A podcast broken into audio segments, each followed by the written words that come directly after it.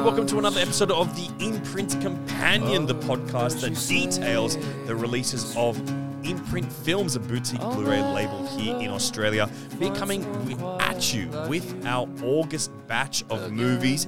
We have divided and conquered this massive batch, and we don't even think we'll be able to squeeze every single thing in. So we are going to split things up more fractured than we ever have before, I'd say. Yeah, But we are definitely. going to be covering a lot, a lot of movies. Eight, nine films, even, I think we're going to be covering in this episode. Oh my god. It is a big stack, and still there will be more to cover later on. But my name is Alexis Toliopoulos. Joining me, as always, is Blake Howard. How are you today, my good sir? Now that I can reach out and touch you while we're recording this episode. I'm I- leaning back so you don't. he's he's got a table in between us and he's he's forcing this large table in between us. I'm really thrilled. It's great to be with you in physical presence Mm-hmm. recording this show. Physical media, touching, it's it's excellent. And yeah, this is an absolutely ridiculous batch and I it's can't crazy. I can't imagine that it's going to get bigger, but it, it, it is actually going to get bigger. Yeah, we've seen down the line, things are going to get even bigger. This is a huge batch. We have got one big box set, another Essential Film Noir Collection Volume 3 this time. Hmm. We've got a huge release of a classic from Stanley Kramer, the Melbourne set On the Beach, about a dystopian world hmm. in Australia with some of my favorite Australian actors Gregory Peck, Ava Gardner, Fred Astaire, and Anthony Perkins. We've also got The Secret of the Incas, which is a big inspiration for Indiana Jones, The Scarlet Hour from Michael Curtiz, and another big box, The World of Susie Wong, starring Nancy Kwan and, of course, the actor William Holden. Oh, there's there's lots of Holden in this one. He's in the Essential Film Noir box set as well. We have three more that we are not covering in this one. We will be picking them up. They are the Edward G. Robinson starring I Am the Law. We also have Bette Davis's Storm Center, and then another another William Holden flick, Golden Boy, which is coming up. Uh, William Holden and Barbara Stanwyck. Oh my God, this is epic. So, look, let's get started. Um, let's keep it close to home. Let's keep it down in Melbourne. Mhm. Lex, tell us all about Stanley Kramer's On the Beach. Bitch.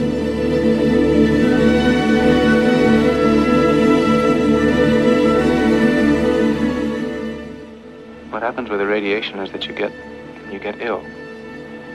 You start feeling sick, and then you are sick. And you go on being sick. You built the bomb. You experimented with it, tested it, and exploded it. Now, just a moment, Morty. Thanks to you chaps, a moment is about all we have.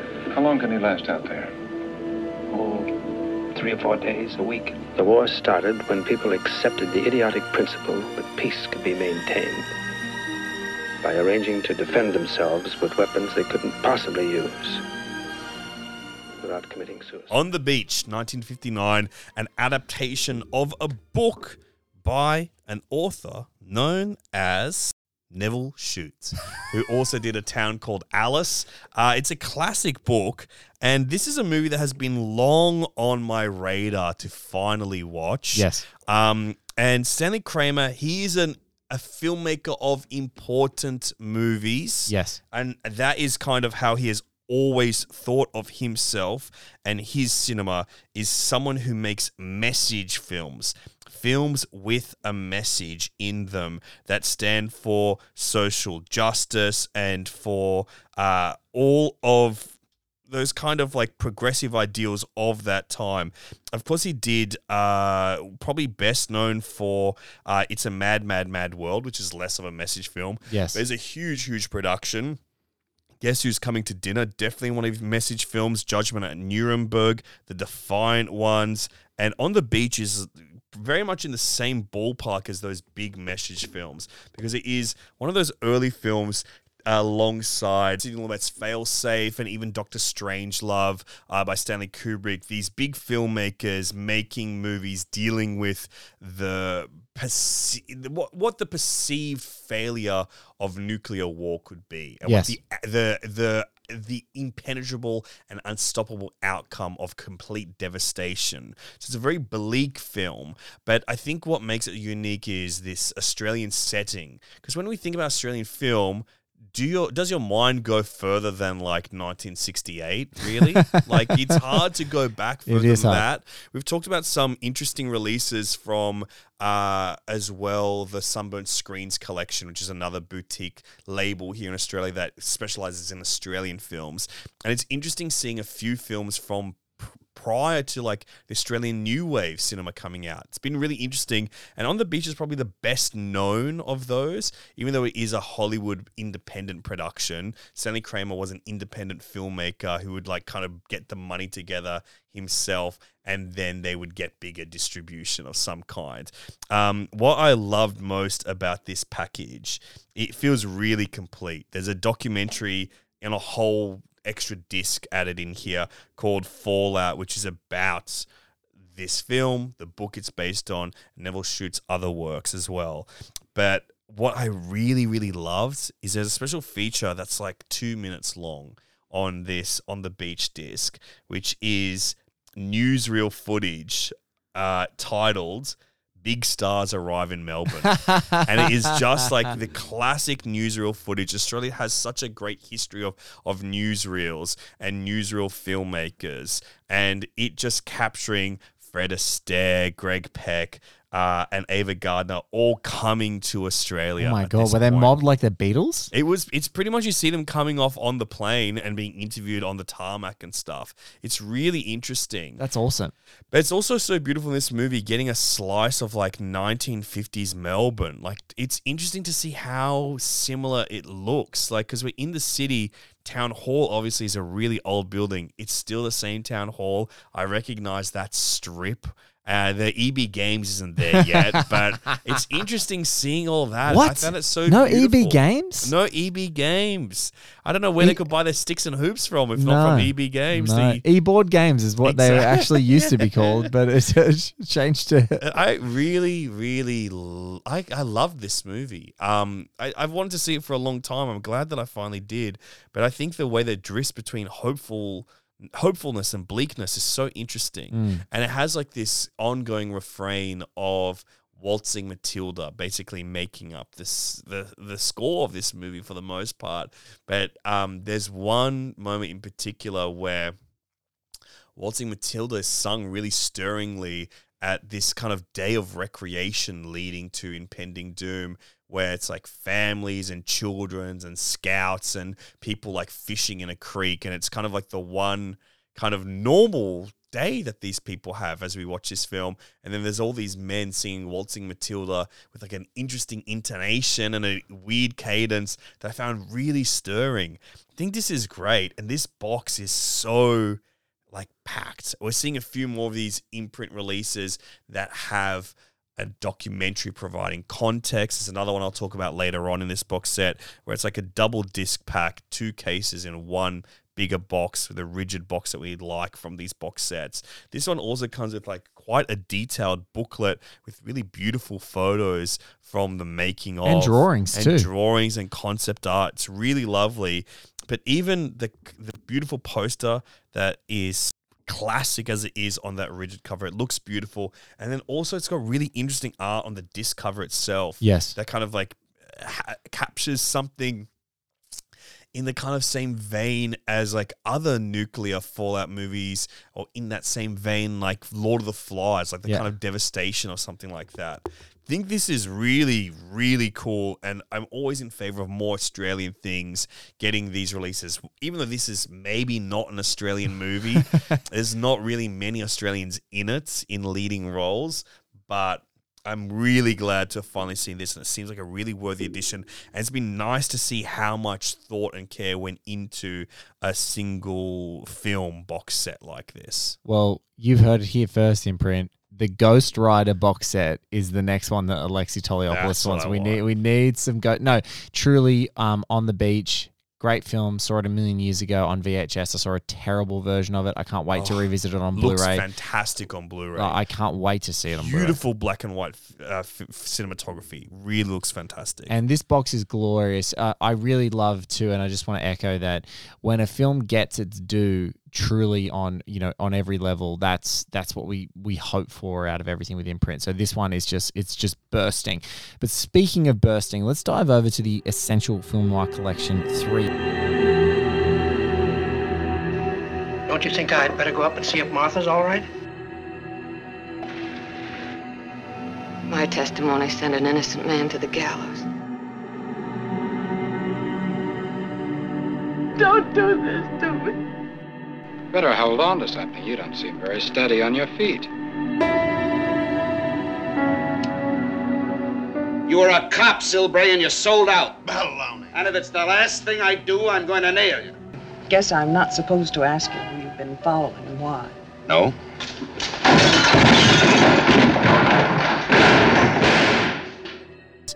Four films. Again, we're up to 12 in this Essential Noir collection. Um, Lex and I are massive fans of neo noir, um, but n- the classic noir, which usually butts up um, all the way up to about basically 1959 until color films, that's a, a very sort of classical interpretation of when Yeah. the classic film noir or essential film noir ends. We've got four films in this collection. We have The Strange Love of Martha Ivers, which is um, probably most famous for a Kirk Douglas debut. Oh, um, wow. Um, so you know, Old ass movie. old ass movie. He's, it's 1946 film.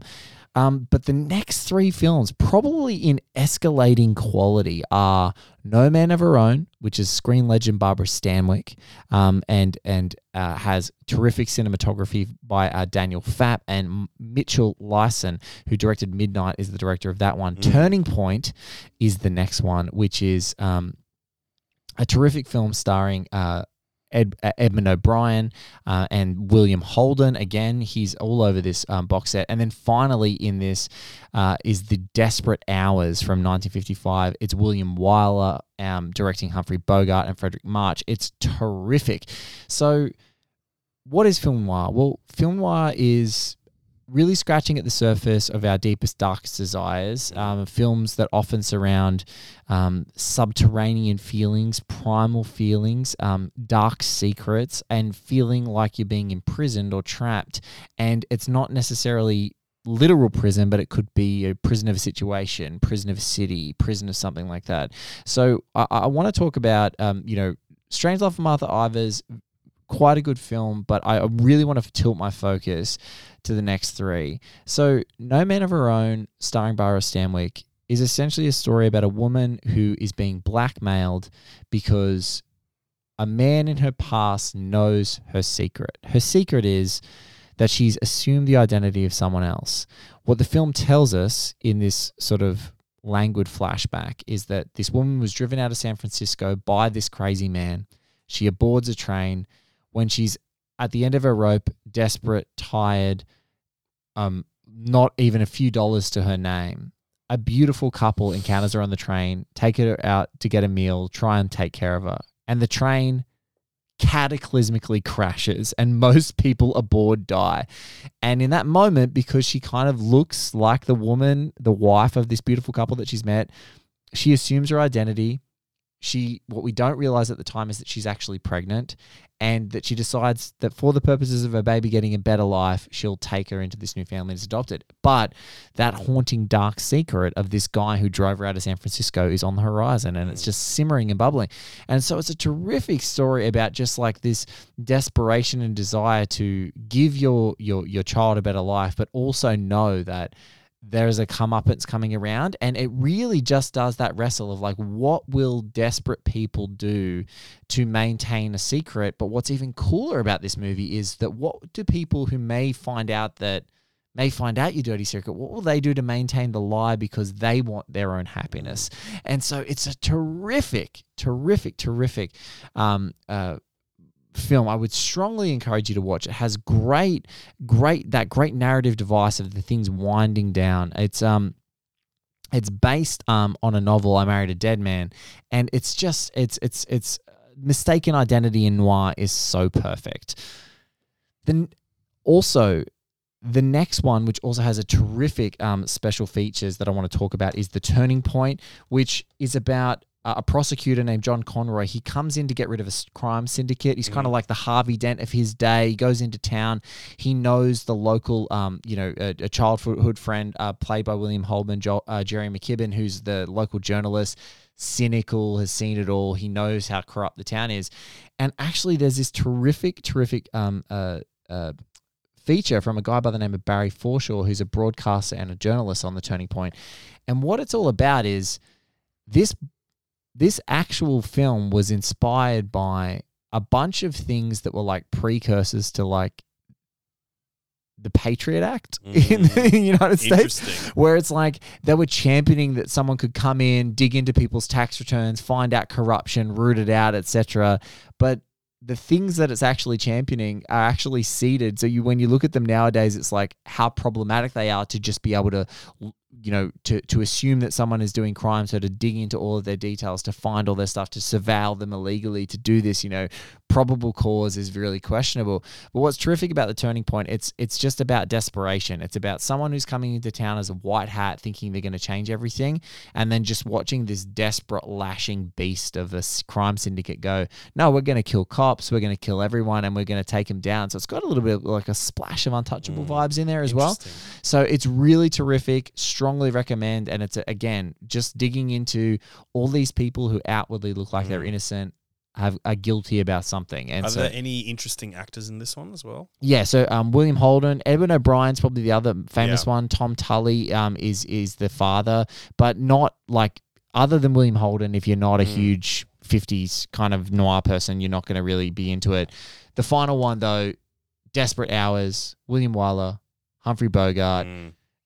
I mean, it's. This ter- is one that I've heard of. it's a terrific film. Why it's good is that three escaped convicts come into a house that looks like a picturesque, beautiful piece of suburbia and exploit a family to hide there so that they can sort of mask their escape. They've escaped from prison.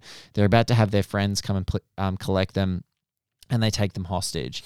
And while they're there, you see this really like quaint and cool, like little family. They're in their picturesque life, and basically what happens is you watch all of their cordiality and all of that like the mask of Amer- P- Amer- American triumphalism post the war all mm. start stripping away because they get a gun they got a gun to their head and they start falling away. And so William Wyler does an amazing job at it. There's one shot in this movie of a man holding a gun and deciding whether or not to shoot it that I think one might be Wow. truly one of the best shots in any film noir that I've ever seen. Like that's such a quintessential shot. A man holding a gun, deciding mm. whether or not he should shoot it.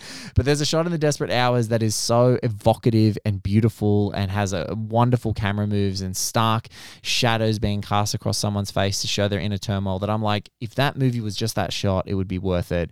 And to get a whole movie that is full of moments like that and then a great movie about like you know crime syndicates and the the entanglements of greed and how far the tendrils go and then Mm. and cases of and the turmoil of like people being discovered for who they truly are who they think they truly are or they've told themselves they are man this is a ripper it's an absolutely sensational entry um maybe the best one so far just Is pound for pound of all the essential noirs so far? Do you think? um, very close. I I loved Hollywood Story. May have been one of my be- favorites Mm. Yeah, that we saw. I love, love, loved it.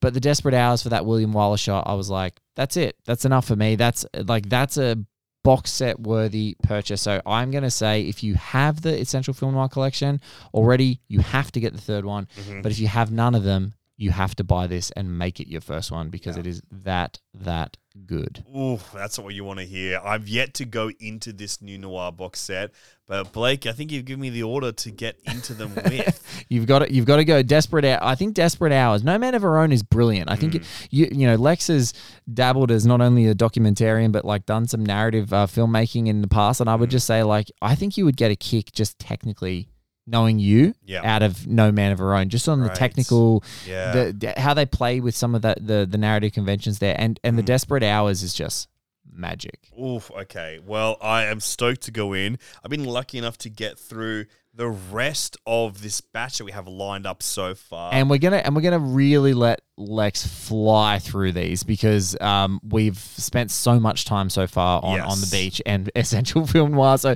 let's let's just fly through these ones, Lex. well, let's keep it with the noir. The other film in this batch is The Scarlet Hour. The collection is insured for 350000 If you follow my instructions carefully, it's a very simple job.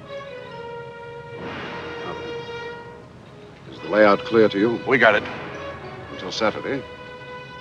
Good luck, gentlemen. We heard every move they're going to make for robbing the house. We could take them by surprise. They wouldn't have a chance. But what? There's nothing wrong about robbing thieves. What would I be without you? There's no place for me without you. Don't go to pieces now, darling. We've still got to outrun them. Well, don't forget it's my company now. I'm paying her salary and yours, Buster. I hope, Mrs. Nevins, that you aren't going to make. by one of the most famous filmmakers of this era, Michael Curtiz. We're talking Casablanca. Blanca. We're talking about Angels with Dirty Faces. This is a big, big filmmaker, and this is a film I'd never even heard of by him before. Um, Can so- you please share the anecdote about one of the stars in this movie? Yeah, so this is a interesting film. I actually, I'm, I'm actually quite astounded it's not in an essential film noir box set. Yes. because it feels like an offshoot rather than like a, a full individual release. Um, because it's just not that well known. Except it's got a big director. The rest of the cast is not famous people. These feel like stable actors of the studio system, and they're all everyone's no one's bad it. Everyone's okay in it, but just like they're lacking that kind of like drawing star power that Yeah, we need movie star appeal. in something like a noir film to get excited by or interesting choices. Um, but this is a film, I'm going to read you the back. An unhappy wife who is having a romantic affair with her husband's employee uses her powers of manipulation to draw the infatuated man into an ill fated jewelry, jewelry heist.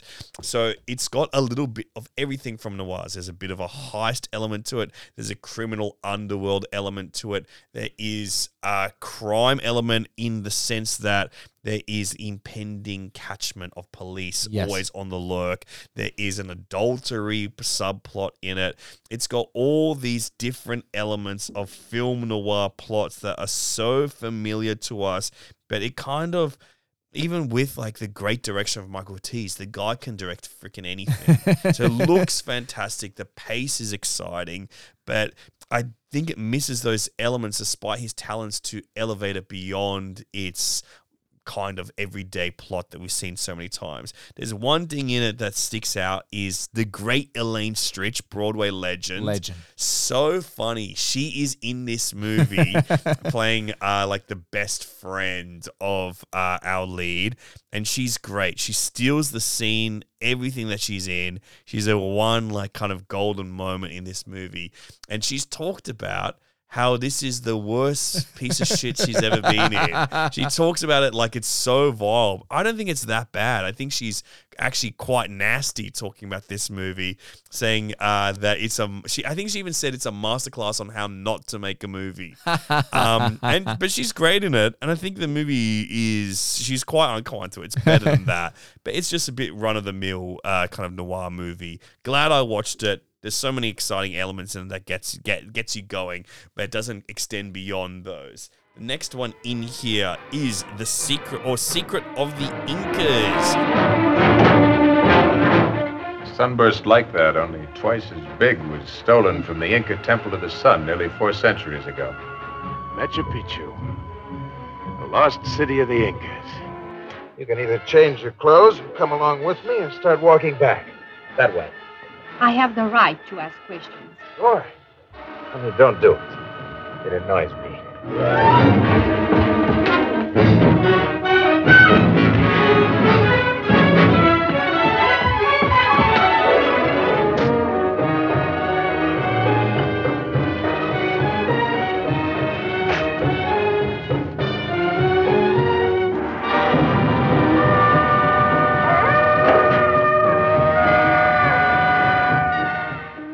Technicolor adventure movie starring Charlton Heston and Yma Sumac, who is an iconic Peruvian singer doing lots of mambos and malambos. Great, great singer. I've been familiar with her for a long time. I didn't know that this was a movie that kind of introduced her to the world. Um, this movie is well known for one thing It is well known. Not, I mean, two things. Yma Sumac is pretty essential. Pretty essential.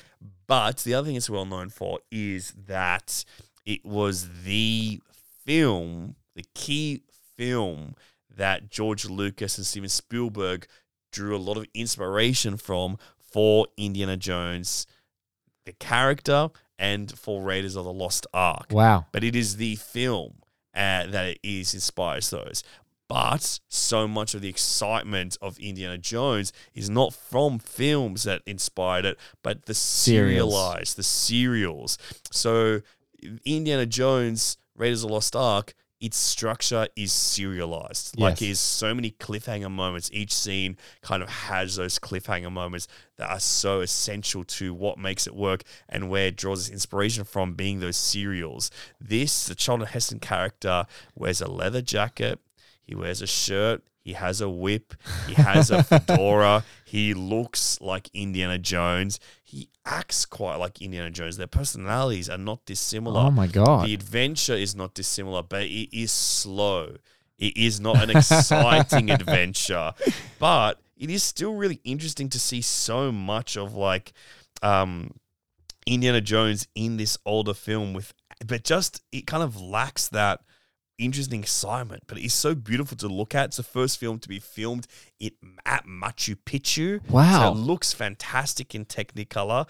Yma Sumac is so great. I wish that Steven Spielberg stole that too and brought it into it. Um, it's a little slow and it's got this kind of reliance on diegetic music that makes things feel quite quiet at times. Yes. But there's also a great special feature on here that is uh, Raiders of the Incas interview with film historian Chris Poggiali on the influence of Raiders of the Lost Ark, um, which is interesting to find out a little bit more. And and then there's also a radio play version of this, which I've yet to dive into, but that sounds pretty interesting too. There's one final release in here. It's another double box set. Wow. This You've is- done some heroic work. yeah, I've Four watched- films over here. You- I watched both films. of these in this one. This is the world of Susie Wong, another Billy Holden joint. Um, this film. We must be clocking nearly all of oh yeah, Billy Holden's like 50s and 60s at this point. I mean, they made a lot of movies back in that oh day. Oh my you don't God. know. You, that's hard to say. You see the girl sitting over there at the bar, the one with the red dress? Yes, Susie Wong. She my best friend, most popular girl in bar. She got sex appeal. Why you ask for me? Well, you're easily the prettiest girl in Hong Kong. You think so? I thought so from the first moment I saw you.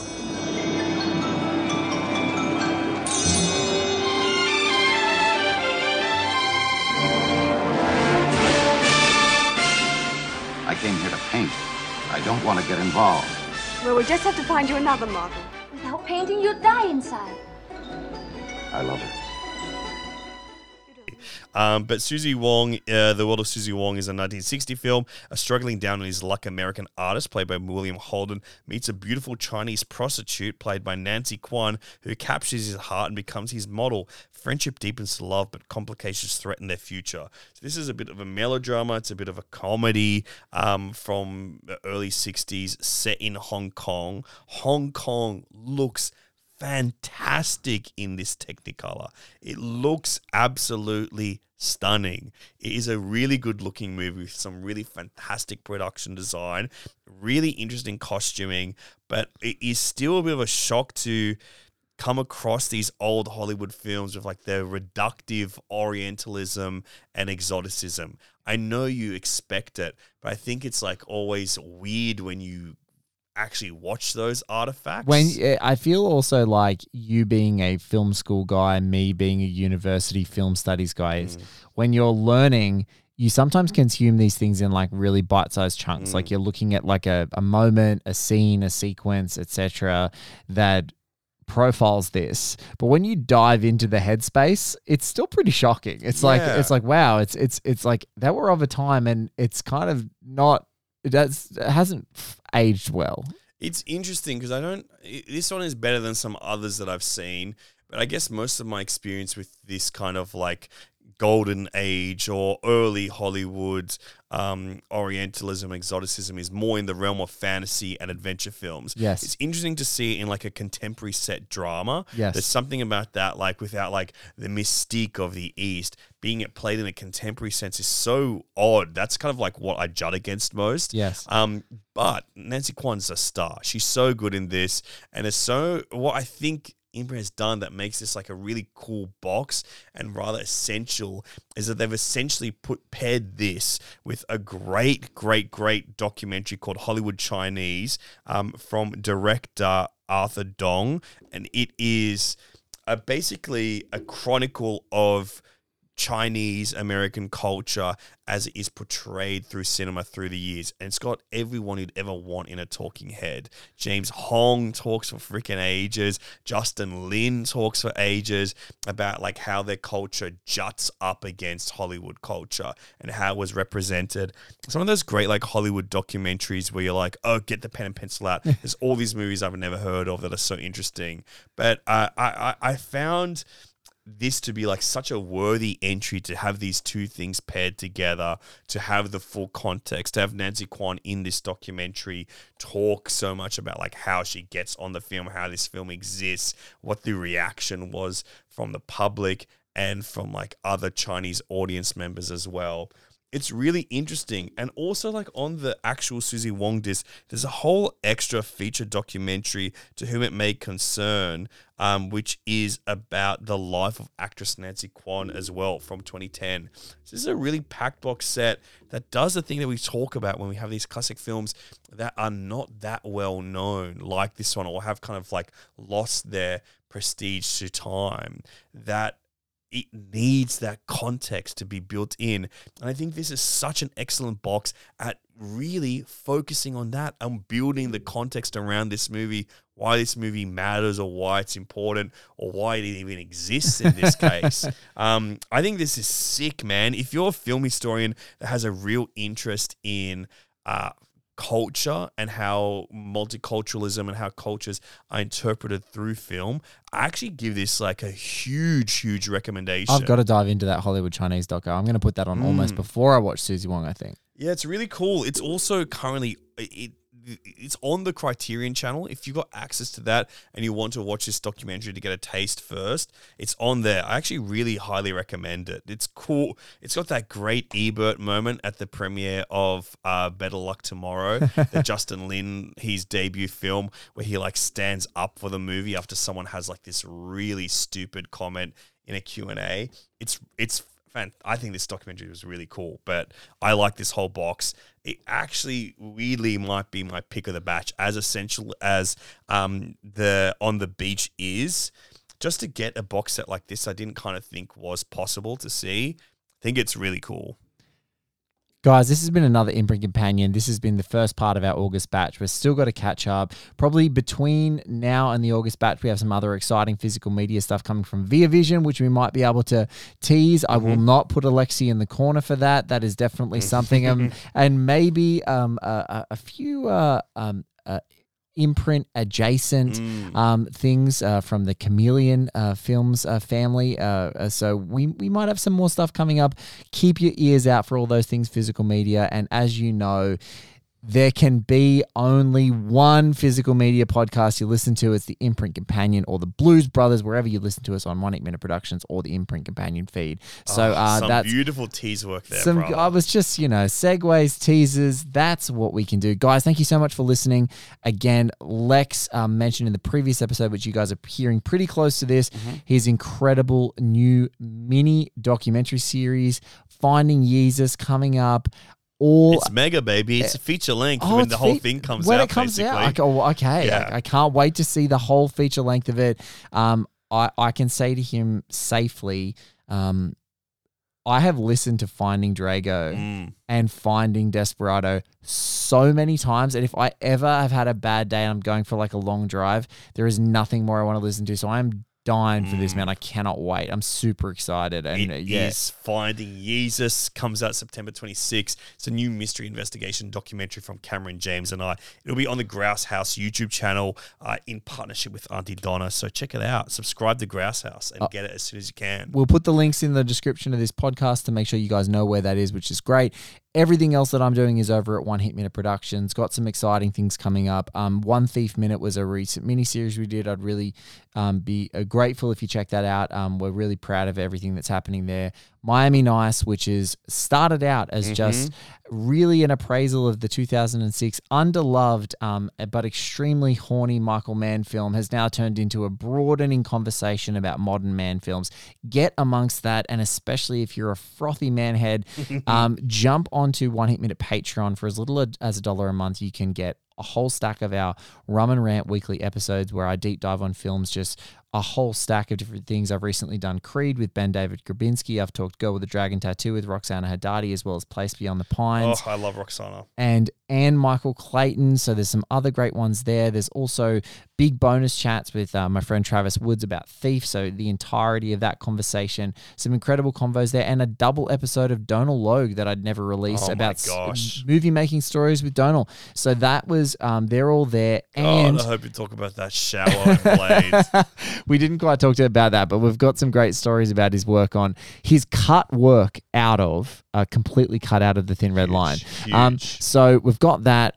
Very excited, and also um, we have a Discord. So what that means is, if you guys want to chat to us rather than taking it on socials, take it to the Discord. There's a great crew of people on there. Like, Alexei's on there. Can I make fa- a suggestion for the Discord? Please do. While we're in the moment, you got to make a conversation area on the Discord for physical media. Done. For DVDs. Sold. Sold. I want to see boys and gals posting up their pics of what they got in their collection. All right, wh- that's how it's going to start. I'm going to take a photo of Mm-hmm. the imprint shelf. It's going in the Discord. So if you guys want to get amongst it, jump on there. But guys, thank you so much for listening to another Imprint Companion.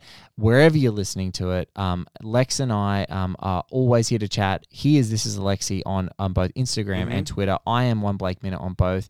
Come and chat to us. Share us your photos of your shelfies. And uh, if you did get lucky enough to score yourself a Jim Sheridan box set, take a photo, send it through. We will talk to you on the next part of the August batch and so many more physical Oh, gosh, media so shows. much. Good lord. Now we must sleep.